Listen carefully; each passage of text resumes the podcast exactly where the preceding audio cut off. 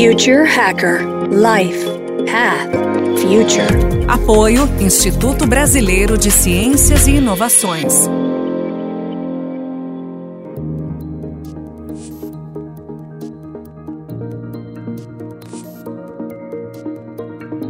Welcome, everybody, for the second international edition of Future Hacker. This is Maria Taiji, and today we're going to interview Peter Kronstrom, the head of the Copenhagen Institute for Future Studies for Latin America. The Institute's mission is to facilitate knowledge about potential futures, and it hosts many events during the year in Denmark and abroad. They also produce a lot of content, such as reports, magazines, and books. Hi, Peter. Thank you for your time with us today. You started working on this field back then when you created the Future Lounge in Argentina. Is that right? Could you share this experience with us? Yes.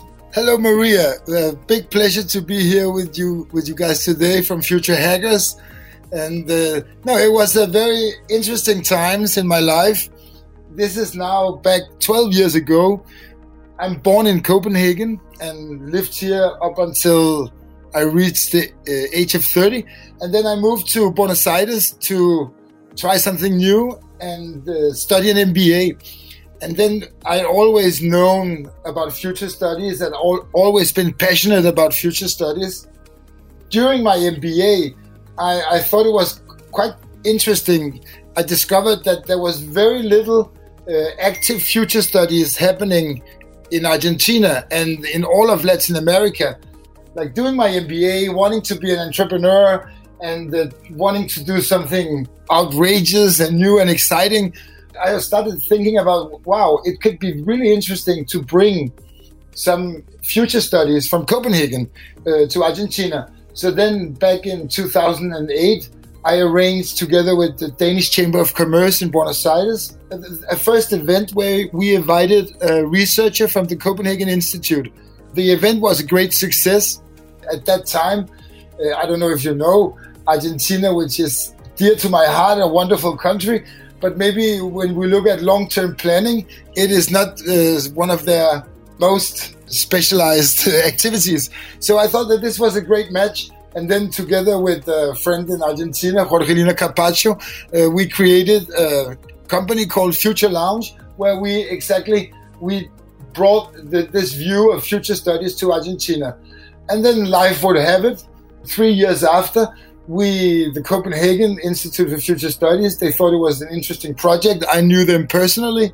I moved back then, I moved to Brazil. And then we became the Copenhagen Institute for Future Studies in the Latin American version. And, and so the last 12 years, I've been engaged in this field, bringing future studies to Latin America. And of course, it's been a, been a great joy to see how in the last 12 years, the area of future studies has really grown, especially in, in Latin America. And, and I think it's been a very interesting voyage to follow how Latin America always is very key, keen on adapting things that are going on outside. And I think this is really the way you can see future studies evolving in Latin America is really, really a great testimonial about the curiosity and theft or, or what do you call it, the thirst for new things that uh, we find in Latin America. Why? One of the things I'm so happy to live in in Latin America. This is such a great story, Peter, um, because you know, as much as working with future studies must be really inspiring and for sure never boring as you mentioned you know the curiosity and all the new things that you learn all the time uh, for sure you had many challenges right? So I'm curious, as you started the future studies in Latin America, is this field any more challenging in our territory when it comes to future studies compared to other parts of the world? Do you see any difference in behavior and in people acceptance?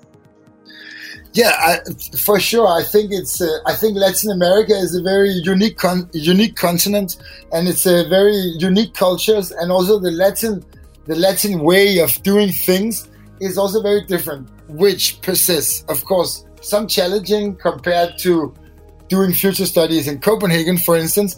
You can say that, but also some advantages because when we, everybody who works with the future, we are always highlighting that the future is highly uncertain. No, and I think that when you live in Latin America, we live, we get this uncertainty even more under the skin. So, so in a way, you can say I, I would even evaluate that it's even better to engage in future studies in Latin America, especially because of the high level of uncertainty almost on all societal levels that we find in Latin American countries, like political instability, much more crazy uh, economical crisis, much more much more crazy things happening. So that in a way is is great of inspiring future. And also we have to remember we are talking about Latin America as the new world. I also think that people in general are more open and not so rigid in their way of thinking, and also much more natural with dealing with uncertainty. I mean, this is one of the things I always say that Brazilians, for instance, are much more prepared for the future than many Europeans. And why is that? Because Brazilians and also Argentinians are much more capable of dealing with the unforeseen, the unknown. Because for decades we have been used in Latin America to, to dealing with a highly uncertain future. And this is really one of the keys to doing good future studies. I love that, Peter and that's that's so true right so let's go back you mentioned uncertainty a lot so let's go back so our listeners get a better understanding what does really future studies means right so according to the institute future studies is not about predicting the future which you know someone that uh, is not so aware about the subject would think it's rather about building resilience and identifying opportunities in the first in the face of uncertainty while also embracing what can emerge out of complexity. I think this couldn't be more applied regarding today reality as well, thanks to COVID 19, right? So, how has this impacted the Institute's work and how have you been dealing with the global demands for answers? So, as much as you're focused on Latin America, which is you know a continent uh, based on uncertainty everywhere, now I think we are living the extreme of the situation on a global level, right? So how how is the institute? How are you dealing with all those demands for answer? That's a great way of phrasing it. I, I always used to say in my presentations and working with clients that when you call the Institute of Copenhagen, it's not about getting the future right. Exactly as you say, our view, our our way of uh, doing things is not to guess the future exactly because then if we had like a glass ball or a crystal ball or some cards of tarot that was tell us everything that was going on in the future i mean i always make the joke that then i would be living on my own island in the caribbean because i would have won the mega sena so many times or the lottery. But so our really our approach is based on alter like being aware of alternative futures and resilience in the way of strategic agility so that we actually i always say that one of the most important foundation of future studies is creativity and the ability to think out of the box to think outside of the box so that really you need when you're looking into the realm of future studies you need to be able to train the capacity to think about alternative futures and by extrapolating these alternative futures, they are normally turning out to be a great way to identify potential uh, threats and opportunities in the future. So, really, it's much more about thinking the unthinkable than actually getting the future right, because that doesn't exist, as, as we know. Because uh, we always say the future doesn't exist. The future is not some kind of monster that is coming and taking all our jobs or you know ruining our world. No, the future is unlimited, endless number of scenarios that can all happen. And, and the future is created right now in this moment amongst all of us. A big part of our job is actually highlighting our personal responsibility and opportunity that we have to create the future in this very moment. That's great. And it makes a lot of sense. So it's all about drawing different scenarios regarding alternative futures, right? So, still talking about COVID, two months ago, the Institute did a webinar in which you presented some interviews with panelists of, of different experts. By then, there was no consensus regarding the future post COVID. there were two statements. If by 2030 we would have a more globalized world, so people come together in terms of solidarity and collaboration, or if it's going to be the opposite, the crisis will drive us more apart, it's going to be more disintegrated, and it's going to be a less open world. So you had this panelist of different experts, and there was no consensus about it. So does the institute has any findings regarding those possible those possible different future scenarios? I think we have many findings, as you say. As uh, you know, the institute we are we are a network of, of researchers that, and we are all allowed to have our own personal opinion. So I, I, will speak a little bit about my personal opinion. I think we still didn't come to a final consensus. We have some researchers who believe that we will see a more globalized world and others who are also who believe that maybe the more globalized we have to get even further in the future. And maybe by 2030 we will still maybe we will still be living in this because right now we are seeing a little bit of a disintegration of the world. I think it's a very good thing for the world in general that we are moving towards a multipolar world. So where there's no so we are actually seeing a power shift going on. The US and Europe are no longer the lead, the only world leaders, and we have Asian countries coming in as well. My personal belief or my present analysis is that I, I really believe that we are seeing the United States a little bit doing a drawback from the from the role that they used to play in global politics, and I think actually that leaves a lot of interesting space, for instance, for Brazil and all other Latin American countries and other countries in general. And I think apart from the United States having a little bit of a drawback from the global scene, my analysis is by 2030 we will have a more globalized world with more connectivity but it will not be the old power structure that we are leaving behind. It will be new power structure. But i do believe that covid-19 and the what you call it the quest for a vaccine and for solution will lead to a more globalized world by 2030 and even globalization has been one of our mega trends for the last decades and and there's no indication that this globalization will not continue to grow in in both in what you call it in in outreach and also how it will develop the future world. So I, I, I really my present analysis is that yes, by 2030, COVID 19 will have created a more globalized world. And on, on this note, I'll just say I think that one of the one of the key things that we have actually seen of the COVID 19 impact on the world is that it's actually accelerating many futures.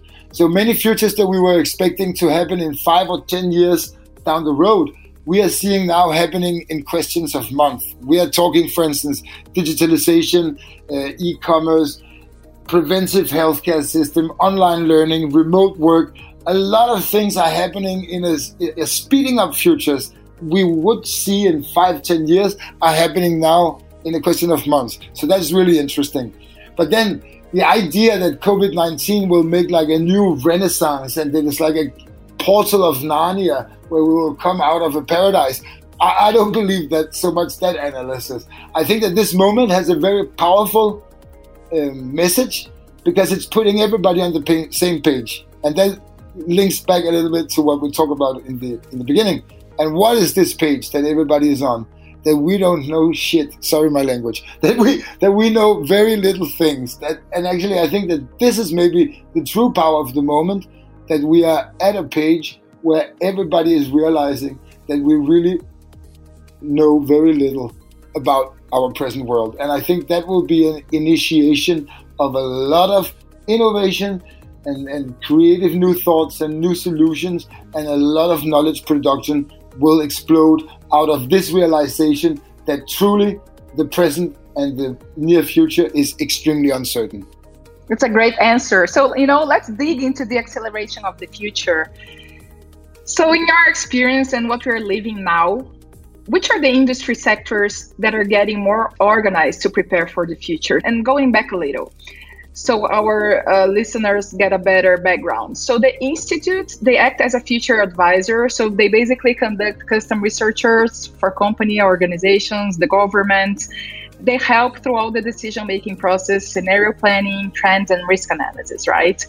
So basically, you get demand from the market for specific studies. So I have two questions for you. So what are the most common requests that the institutes are receiving, you know, during this time, this crazy time that we're living now? And then again, which are those industry sectors that you feel that are getting more prepared to face this future? Perfect. I, I think I will start with the first uh, question. I think what is really on everybody's mind right now, everybody wants to know what is this new normal going to be like? And, and so I, I, I've been giving, and then another thing, and the demand that I think that there's an even higher demand right now for future studies than, than there were six months ago. And the, the demand especially focused on what will be the impact on society, the COVID 19, and how will this new normal be? And will there be any long term impacts now?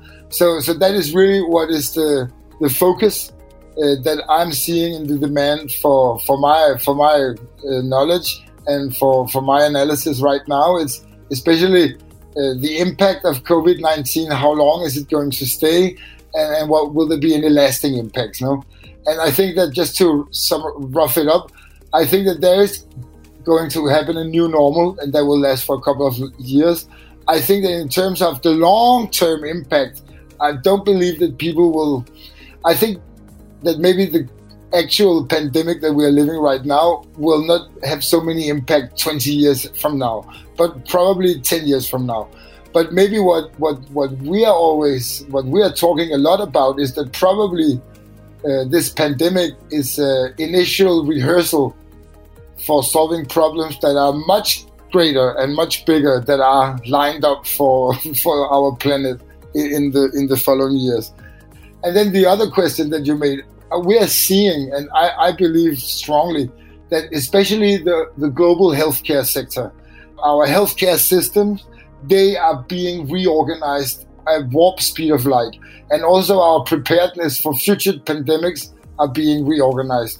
Everything that is uh, e-commerce, uh, the whole, the vast digitalization we are seeing these years is also uh, some of the industry sectors that are everybody is digitalizing fast now, and also everybody has to adapt for online. We at the institute, I, I do maybe eighty percent of my time I spend on on live presentations, and and so we have been also forced to adapt to all these new platforms, and it's actually been really remarkable, interesting to see how fast the, the world is adapting to, to go online no? And so uh, we do workshops now online and we do consulting online. We do everything online and actually the move to do online was not so difficult. So i, I think that's interesting. And then of course another industry sector that is also adapting very fast is is the whole education sector and, and online learning models. Th- those are some of the the few. But all industries are impacting, you know, from how we design our cities to how we design our houses to how we design our products, how we think about live entertainment, how we think about restaurants, food, supermarkets, you know, um, social monitoring. Uh, is it safe? Are we having bunks of people together? Uh, so a lot of sectors and industry sectors are actually being impacted by COVID 19 and accelerated uh, in terms of supplying more safer way that are pandemic safe uh, for our near future. That's all very interesting, Peter. Thank you so much. Uh, so, actually, this is the end of our first episode with you. So, uh, for our listeners, stay tuned. Uh, soon we are going to begin the second episode with the interview with Peter Kronstrøm, the head of the Copenhagen Institute for Future Studies for Latin America. Stay tuned, everybody. Future Hacker Life Path Future. Apoio Instituto Brasileiro de Ciências e Inovações.